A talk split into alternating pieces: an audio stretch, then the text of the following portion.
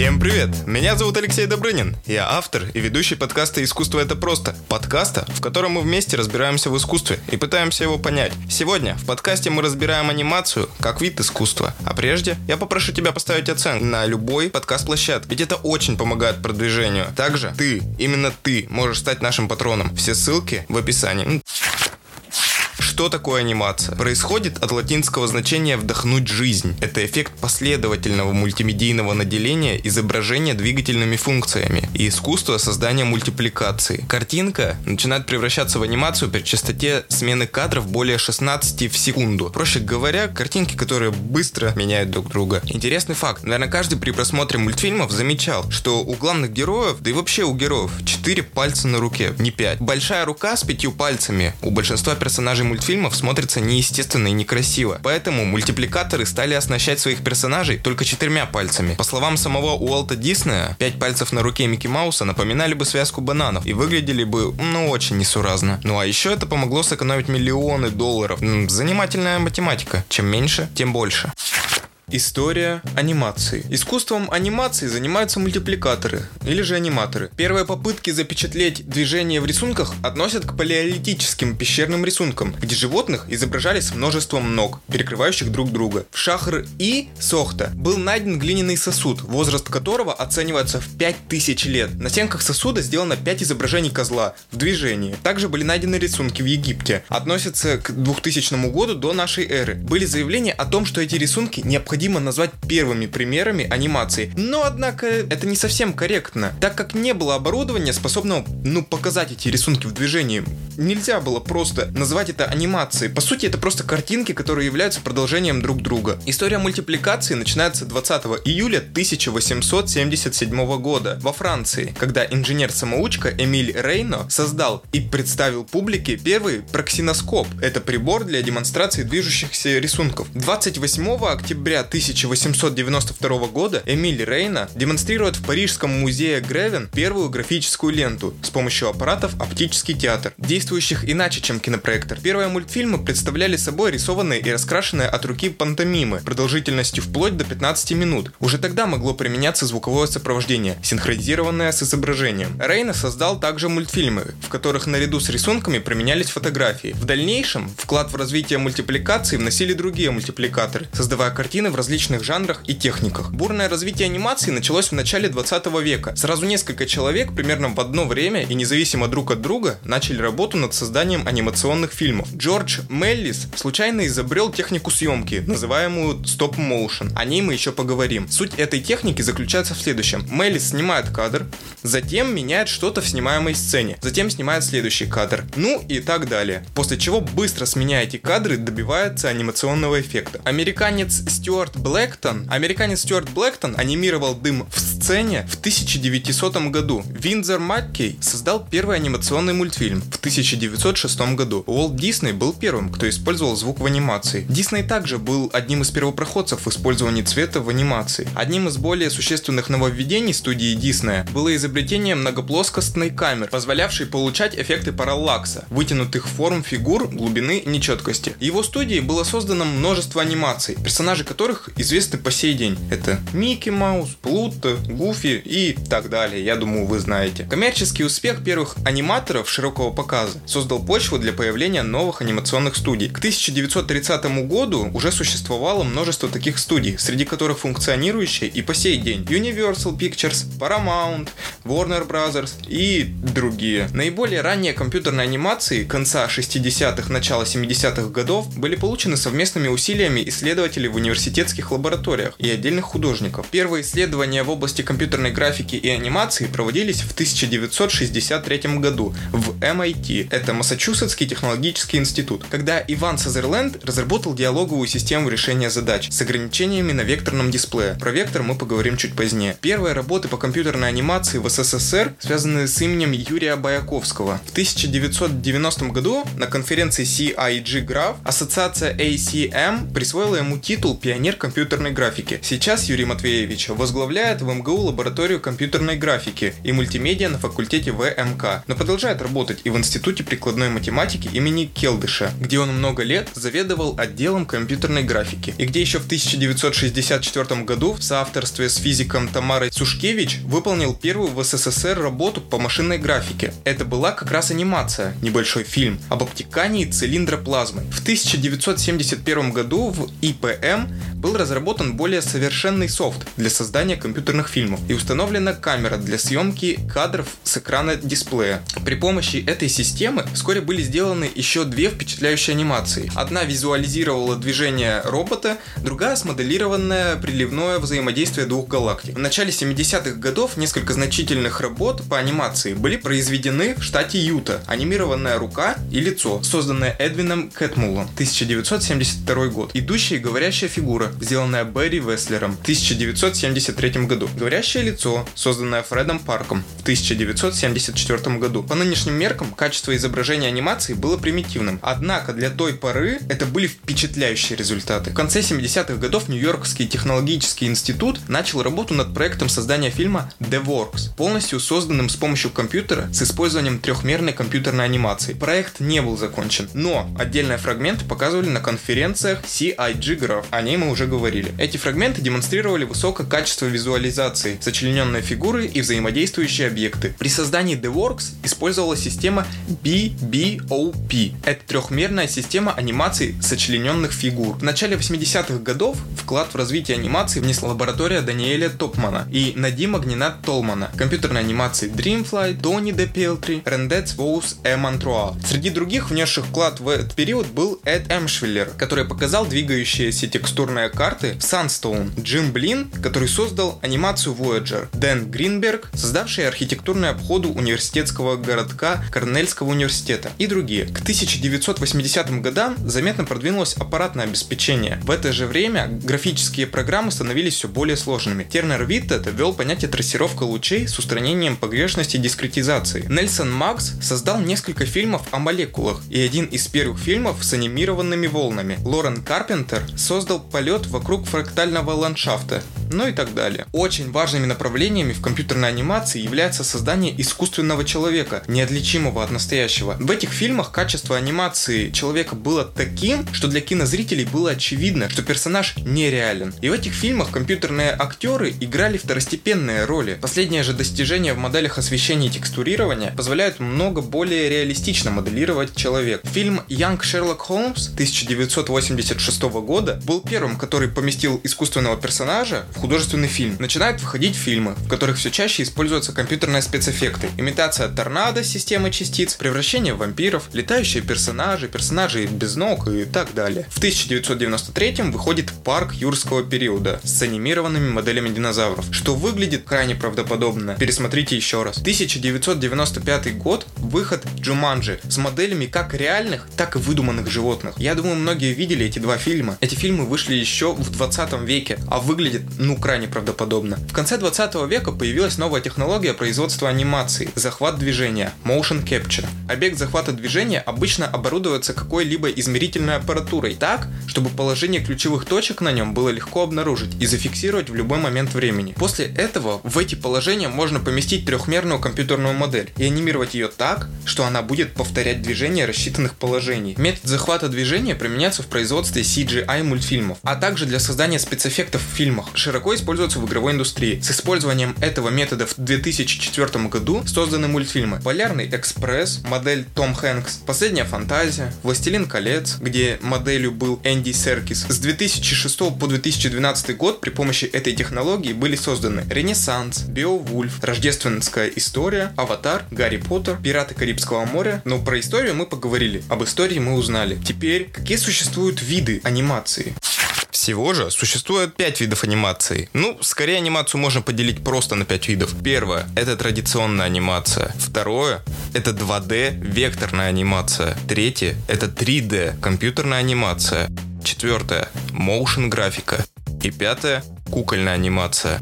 Традиционная анимация, иногда называемая анимацией цел, является одной из старых форм анимации. В ней аниматор рисует каждый кадр для создания последовательности движений. Последовательные рисунки, быстро экспонированные один за другим, создают иллюзию движения. Самый простой пример такой анимации – советские мультфильмы. Как создается традиционная анимация? Аниматор готовит рабочее поле. Прозрачный лист бумаги закрепляет на специальный подсвечиваемый экран. На лист бумаги цветным карандашом наносится рисунок. Рисунок должен быть грубым и приблизительным. Таким он делается, чтобы увидеть, сколько кадров нужно создать для идеального движения персонажа. Как только очистка и промежуточные чертежи будут завершены, производство переходит к съемке каждого отдельного кадра. Современные аниматоры могут отказаться от рисования персонажей и кадров от руки. Вместо этого они используют компьютеры и планшеты для рисования. Ну, кстати, удобная вещь, сам бы приобрел, да. 2D-анимация – это термин, используемый при обращении к традиционной рисованной анимации. Он также может относиться к компьютерной, векторной анимации, использующей методы традиционной. Для создания векторных анимаций используются те же самые методы, что и для традиционной. 30 августа 1877 года Эмилием Рейно было запатентовано запатентованное изобретение, позволяющее видеть последовательность рисунков, как плавное движение. Это были первые уверенные шаги к появлению мультфильмов и анимации персонажей в них. В самых первых нарисованных мультфильмах использовались статичные декорации, которые никак визуально не изменялись на протяжении сцены. Камера могла лишь ездить в стороны, чтобы изобразить другую часть локации. Персонажи и другие активные объекты накладывались поверх, и каждый кадр рисунка менялся. Большее количество кадров означало более плавное и живое движение персонажа. Активные Декоративные объекты все же выделялись на фоне декораций. Иногда они были чуть светлее и почти всегда выглядели более четко. Такой эффект в редких случаях сохраняется и по сей день. Более подходящее ему название – активные пиксели. Вслед за рисованной анимацией пришла компьютерная анимация. Создавать детализированные и симпатичные кадры было трудновыполнимой задачей 40 лет назад, поэтому сначала она применялась лишь в играх. Первопроходцами в этом стали Nintendo, выпустив в 1980 году игру Donkey Kong и Pac-Man. Пакман умел открывать рот, а Данки Конг впервые персонажи в игре двигались и видоизменялись в зависимости от действия игрока. Принцип анимации остался тот же. Когда герой выполняет какое-то действие, быстро меняются заранее подготовленные кадры. Технически мощности не хватало, чтобы оживить, ну, того же самого Микки Мауса. Для создания кадров в этот раз использовалась растровая графика. Например, карабкание по лестнице представляло из себя два чередующихся кадра. В одном левая рука была вверху, а в другом правая. Рука занимала всего один пиксель, одну точку на экране. Сам же персонаж укладывался в размеры 16 на 16 пикселей. Я тут поговорил о растровой графике и о векторной графике, но вообще, ну что это такое? Что такое растровая, а что такое векторная графика? Основное отличие это в том, что растровая графика представляет собой изображение в виде пикселей, состоящее из пикселей, а векторная графика это геометрические фигуры. Любое растровое изображение, будь то фото или текст, состоит из миллионов точек, квадратов э, ну, пикселей по-нашенскому, определенного цвета или яркости. При формировании картинки цветные точки объединяются. Если взять картинку и увеличить, то можно увидеть вот эти пиксели. Из этого и получается шершавость фотографии, лесенки, или же просто мы можем наблюдать эти пиксели, которые так сильно мозолят глаза. В то же время векторная графика такого не допускает, и при увеличении изображения изображение не портится, не появляется эффекта лесенки, шершавости, нет зернистости, Изображение как было четким, так и остается четким. В этом и преимущество векторной графики. Со временем мощности компьютеров и консолей повышались. Разработчики рисовали более детализированных персонажей и объекты. С каждым новым рывком вперед становилось все сложнее анимировать объекты, которые укладывались 512 на 512, а то и в 1024 на 1024 пикселей. Для того, чтобы один персонаж поднял руку, нужно было переместить уже не один пиксель, а десятки и сотни. Следующим важным шагом в 2D анимации стало появление скелетной анимации. Свое применение она нашла в компьютерных играх и некоторых аниме. Технически это векторная графика. Перемещение, кручение и масштабирование объектов давало больше возможностей сделать персонажа живым. Наиболее рационально она проявляла себя в создании компьютерных игр. После рисования персонажа он режется на части и собирается заново. Такие мучения ему предстоит испытать ради свободного управления частями тела, в ходе которых создается анимация действия. В отличие от чередования практически идентичных картинок в размере 24, 30, 60 штук в секунду, компьютер запоминает лишь движение, повороты и масштабирование объектов. Технология привязки костей работает несложно. От главной родительской кости последовательно создаются другие, образуя иерархию и скелет. Так, например, поворот кисти рук вызовет поворот запястья и пальцев. Костям же присваивается своя зона влияния на меш. Меш – это физическое представление объекта, картинка или модель. Причина, по которой 2D была помещена в отдельную категорию, заключается в том, что в дополнении к опции анимация кадр за кадром, аниматор имеет возможность создавать составляющие персонажей, а затем перемещать части тела индивидуально, а не рисовать символ снова и снова. Из 2D анимации нынешнего времени можно отметить, наверное, самый известный это Рик и Морт как пример. Следующее. 3D компьютерная анимация. 3D анимация работает, ну, совершенно по-другому. Она точно так же требует понимания принципов движения и композиции, но набор технических навыков художника различен для каждой задачи. То есть, вроде бы это похоже, но на самом деле задачи требуются разные и умения тоже. Не сможет человек, который занимается 2D анимацией, сразу же перескочить на 3D анимацию. В то время как традиционная анимация требует, чтобы вы были хорошим художником, компьютерная не совсем. 3D анимация это вообще конструкция конструктор, а не рисование. Технологии 3D анимации имеют очень много общего со стоп-моушен. Мы попозже об этом поговорим. Поскольку соответствуют кадровому ходу. 3D реализация задач более управляема, поэтому находится в цифровом поле. Вместо рисования персонажа или создания его из глины в 3D анимации, объект создается в цифровой форме. Позже снабжается скелетом, который позволяет перемещать модели. Анимация создается построением моделей на определенных ключевых кадрах, а после компьютер вычисляет и выполняет интерпретацию интерполяцию между этими кадрами для создания движения. Описание трехмерного пространства в компьютерной среде стало сильным толчком к развитию компьютерной графики в целом. Сегодня 3D-графика активно используется в рекламе, кинофильмах, проектировании, мультфильмах, играх. Персонажи становятся приближены к живым людям. Они двигаются, общаются и вообще выглядят крайне убедительно. Один из первых мультфильмов, первый мультфильм с трехмерной графикой, не поверите, это советский мультфильм «Кошечка» 1968 года. Взгляните на него прямо сейчас. Уже посмотрели? Криповый, не правда ли? Мультфильм достаточно жуткий, особенно когда вначале кошка шипит на вас прямо. Бррр. Что такое модель персонажа? Модель персонажа представляет из себя сложную геометрическую фигуру, детальность которой оценивается количеством полигонов. Полигон — это грани, которые лежат в одной плоскости. Условно, у вас есть лист бумаги, и из него выделяются точки. Это и будут вашими гранями. Современные персонажи в играх могут иметь от 10 тысяч до 100 тысяч полигонов. Мультипликаторы же могут позволить себе больше миллиона полигонов, так как деформация модели происходит на мощнейших компьютерах, после переходя в формат видео. Одним из первых анимированных персонажей в видеоиграх стал Крэш из игры Crash Bandicoot 1996 года. Он умеет бегать, прыгать, крутиться, погибать, ездить на своем кабане и ожидать. Сама анимация представляла из себя смену позиций полигонов, а еще, более грубо говоря, изменение геометрии. Анимация была резкой, неплавной. Количество полигонов персонажей не достигало даже 200.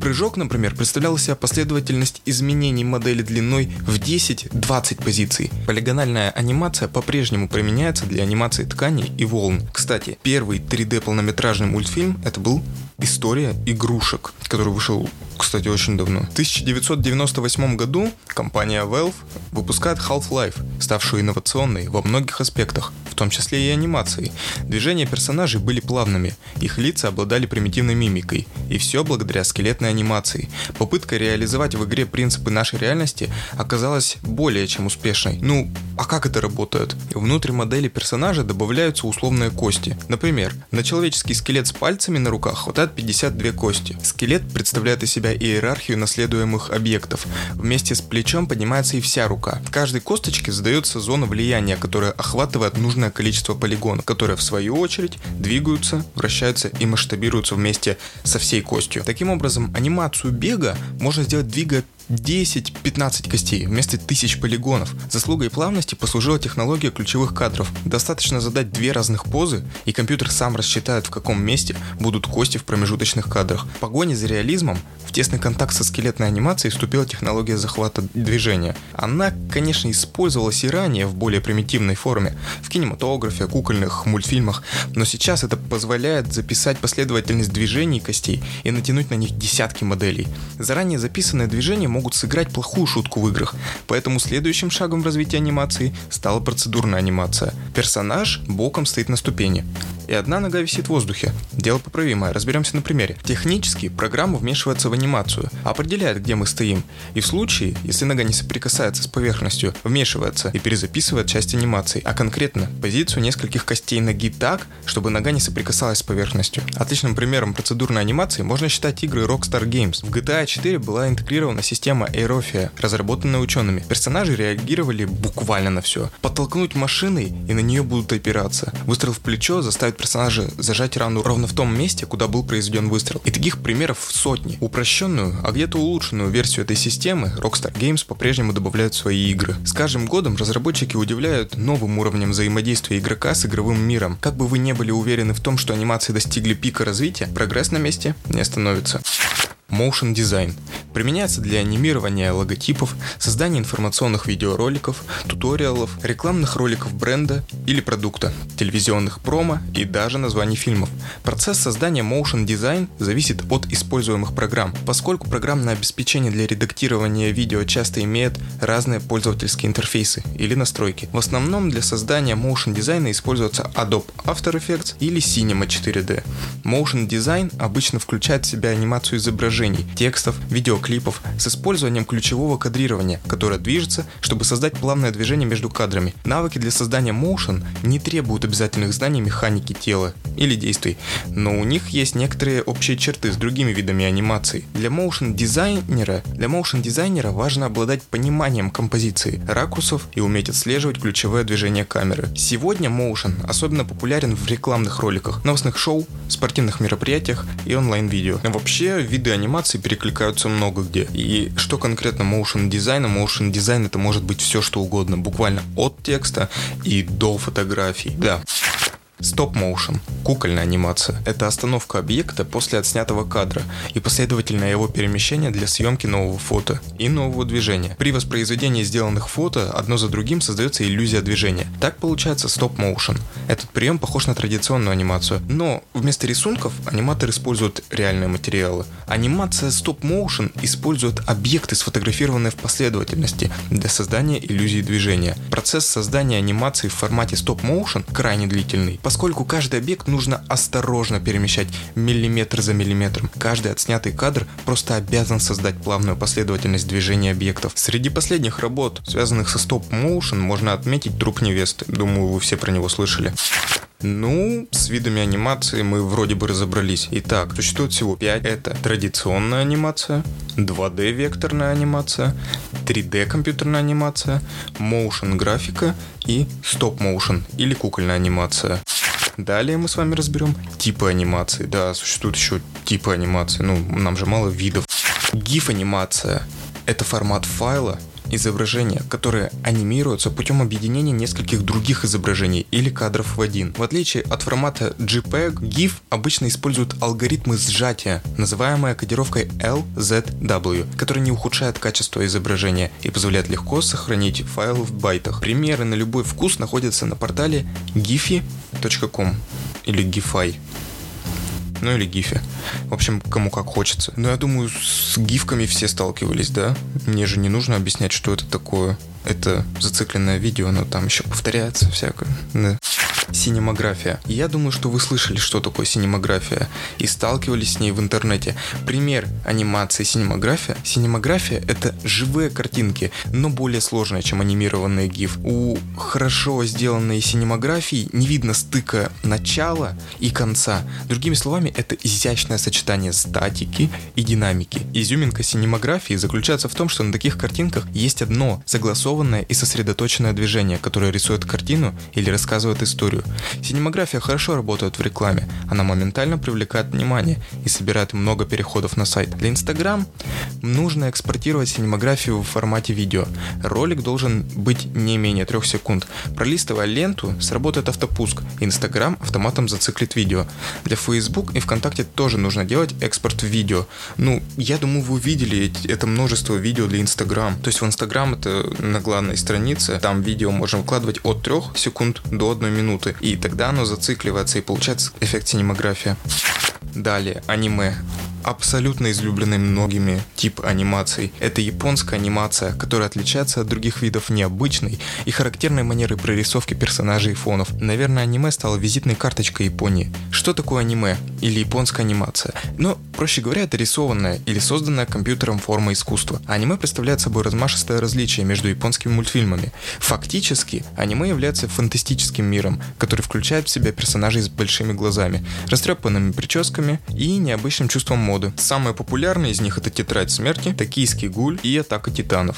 Думаю, все про них слышали, но если вы из более олдового поколения, то тогда Покемон думаю, сойдет. Аниме сегодня — это процветающая индустрия в Японии, которая включает в себя такие жанры, как детские мультфильмы, комедия, драма, фантастика, научная фантастика, экшен, спорт и история. В общем, аниме — это просто кино. Как бы кино, которое включает в себя еще и разные жанры, но, правда, сделано в рисованном стиле и состоит полностью из японской пропитки. Все это создается под разные целевые аудитории. То есть, опять же, как я повторюсь, это вот просто отдельно отдельный жанр кино. Процесс создания аниме состоит из нескольких этапов. Первое — это поиск идей, анимации и персонажа. Второе продумывание концепта. Продумываются персонажи, основная сюжетная линия и делаются какие-то первые наброски. Третье. Написание подробного сценария. Четвертое. Само рисование персонажей и фонов, их прорисовывание. Пятое. Это примерная раскадровка. И последнее заключительное шестое. Зарисовка или скетчи приводятся в цифровой вид. 12 принципов создания анимации. Сжатие и разжатие.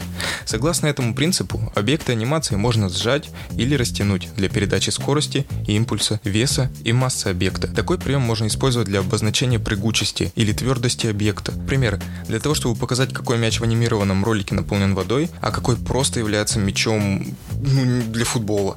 Также художники с помощью этого принципа передают мимику и эмоции персонажа. Размер объекта не должен меняться в зависимости от того, сплющенный он или растянутый.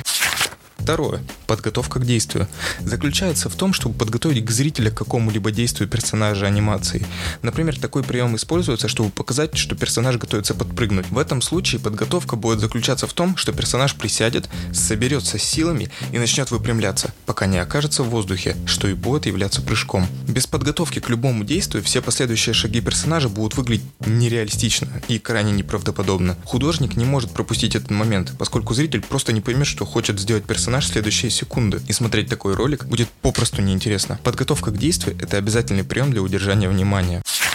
Третье. Инсценировка. Цель этого принципа состоит в том, чтобы как можно более точно раскрыть творческий замысел автора. В любой анимации важно направить взгляд зрителя на какой-то момент или важный нюанс, движение персонажа или происходящее событие. Инсценировка как бы привлекает внимание к самому важному. Отмечу, что в этом принципе необходимо чередовать крупные планы с дальним фоном. Крупным планом обычно показана мимика персонажа, а на заднем фоне происходит динамичное или статичное событие мультимедийного ролика. В каждой сценке и ролике целом. Действие должно быть максимально понятным и находиться в фокусе, иначе зритель просто не уловит суть задумки автора. Четвертое. Спонтанное действие и от позы к позе. Принцип спонтанного действия состоит в том, что поочередно создается несколько рисунков без конкретного плана действия и финала. Принцип от позы к позе состоит в том, что художник рисует каждую финальную точку движения и лишь после этого рисует промежуточные позы и движения. Принцип от позы к позе экономит силы и время художника, ведь используя его он точно знает, что будет происходить на экране и чем все закончится. В спонтанном действии такого бонуса нет. Если художник нарисовал что-то некорректно, то ему придется все перерисовывать. Спонтанным действием хорошо отображать огонь, капли, облака, дым и пыль. А еще оно отлично передает эстетику и непредсказуемость природных явлений. Пятое. Инерция и нахлест. Применяется этот принцип для того, чтобы после остановки персонажа части его одежды, волосы, руки или даже ноги продолжали двигаться по инерции. Так остановка кажется более естественной и не вызывает у зрителя придирок противоестественной картинке. Инерция и нахлест делают движение тела и персонажа анимации более живыми. В эту группу также входит такой принцип, как оттяжка. Благодаря оттяжке при повороте головы персонажа его волосы или же щеки будут медленно и пружинисто двигаться за ней. Шестое. Замедление движения в начале и в конце. Принцип состоит в том, что все движения выполняются медленно в начале, затем они ускоряются, и в конце действия снова замедляются. Это делается для того, чтобы максимально увеличить естественность ролика и приблизить нарисованного персонажа к реальному. С одинаковой скоростью двигаются только роботы, поэтому художник старается нарисовать все движения своих персонажей в разных амплитудах и на разных скоростях. Замедление используется не во всех случаях. Например, для того, чтобы показать движение пули, замедление не нужно, а вот для движения пистолета это во время выстрела нужно. Седьмой принцип. Дуги. Без учета движения персонажа по дуге возникают очевидные ошибки, и они становятся слишком механическими. Абсолютно все движения персонажей выполняются по принципу дуги, и не потому что они все должны быть главными, а потому что дуга может обрисовывать гораздо большую траекторию и наделить персонажа возможностью двигаться максимально естественно.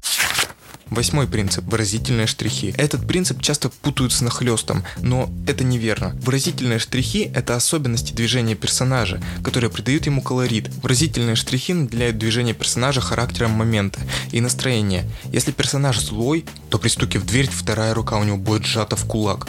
Может этот штрих и не так сильно бросается в глаза, но он никак лучше передает настоящие, реальные эмоции человека. Художник, который придает значение таким мелким деталям, наделяет анимацию жизнью. Девятое. Частота кадров. От того, сколько кадров художник нарисовал между основными действиями, зависит и общий характер анимации. Меняя частоту кадров, аниматор может рассказать целых 10 историй. Если между основными кадрами поз много и они расположены близко друг к другу, то движения будут осуществляться очень медленно. А если кадров мало и они расположены на большом расстоянии друг от друга, движения будут очень быстрыми. Стандартная частота кадров для кино равна 24 кадрам в секунду. Анимация также рисуется в 1, 2 или или три кадра. Чем чаще будут меняться кадры, тем в более тщательной прорисовке они будут нуждаться, но тем будет плавнее картинка. Десятое. Гиперболизация. Принцип состоит в том, что каждое выражение лица, мимику или эмоцию нужно сделать максимально индивидуальной и уникальной. С помощью этого принципа грустную эмоцию можно сделать еще более грустной, а веселую еще более веселой. Гиперболизация базируется не на искажении эмоций и мимики, а на придании еще больше убедительности в движениях и выражениях лица. Принцип гиперболизации уместен всегда, поскольку он делает каждый ролик более интересным, насыщенным и завершенным. Оптимальную степень степень гиперболизации определить сложно, поэтому сперва необходимо гиперболизировать задумку по максимуму, а затем адаптировать под ролик. Вообще очень часто используется принцип гиперболизации. Если вы взглянете хоть один детский контент на условном ютубе или где-то в тиктоке, то вы заметите, как сильно гиперболизированный, гипертрофирован юмор, акценты на чем-то, или же сами персонажи, которые играют в каких-либо сценах, потому что это сильнее всего затрагивает эмоции. Гиперболизация сильнее всего затрагивает эмоции. Как только вы это поймете, то вы будете замечать замечать это, ну, во всем. О том, как гиперболизируют и как утрируют, чтобы завлечь ребенка. Вы, наверное, замечали, что при просмотре мультфильма в детстве и при просмотре уже во взрослом возрасте, вы замечаете, что в детстве оно ощущалось по-другому, не так весело, как в детстве. Одиннадцатое. Это прорисовка. Рисовать по этому принципу нужно так, чтобы подать рисунок в рамках трехмерного пространства, передавая массу, объем и равновесие персонажа. Если нарисовать фигуру со всех сторон, то процесс анимации будет значительно упрощен. Во время того, как вы делаете наброски персонажа, лучше всего использовать стандартные геометрические фигуры, такие как сферы куба и цилиндры, а не квадраты и прямоугольники. И еще, внимательно нужно следить за тем, чтобы нарисованный персонаж не получался плоским. 12. Харизматичность. Принцип состоит в том, что нарисованный герой обязательно должен быть интересным и необычным, что значит вызывать эмоции у зрителя, цеплять и иметь какую-то отличительную черту, изюминку. Добиться харизматичности персонажа можно разнообразив форму объекта, пропорций, а также подчеркнув конкретную деталь. Например, харизма персонажа Карлик Нос в его носе. Вы видели, как он гиперболизирован? Кстати, что отсылает нас к предыдущим принципам. Он максимально гиперболизирован и при этом это добавляет ему харизму и индивидуальность, за счет чего он и становится запоминающимся персонажем. Тенденции в анимации. Сегодня анимация перевоплощается вообще в абсолютно разные захватывающие способы рассказа истории, идею, да в абсолютно все что угодно. Даже показ мод недавно в Симпсонах прошел. Благодаря появлению новых достижений в технике и телекоммуникационных технологиях регулярно возникают новые тренды в анимации. Вот самые популярные из них. 3D в стиле ретро и винтаж. Это стиль 3D анимации, который снова становится популярным. Ну, по сути, это ретро-футуризм. Это позволяет использовать фантастическую эстетику, о которой люди в конце 70-х и начале 80-х думали, что будущее может и выглядеть именно так. Ну, то есть назад в будущее высококонтрастная цел-анимация. Это тенденция анимации, которая уже несколько лет находится на подъеме и используется некоторыми из ведущих компаний в мире, включая Nike, Nickelodeon, Disney, Cartoon Network. Яркие контрастные цвета в сочетании с угловым дизайном используются, чтобы придать анимации упрощенный, почти цел стиль. То есть помните, мы вначале говорили о традиционной анимации или 2D анимации. Вот это что-то типа этого. И сейчас это находится в тренде. Результат забавная последовательность, от которой трудно отвести взгляд. Микс 2D и 3D тенденции. Нач...